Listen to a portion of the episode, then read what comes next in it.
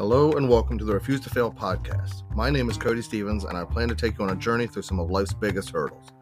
The Refuse to Fail philosophy is what it sounds like and more. As Christians, we know that Christ does not fail, it's impossible.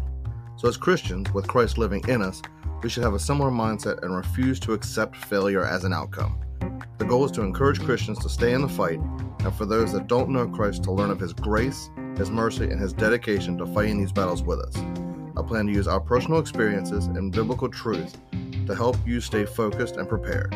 Join me as we discuss various topics, conduct amazing interviews, and face some of our fears head on, knowing that with God we should refuse to fail.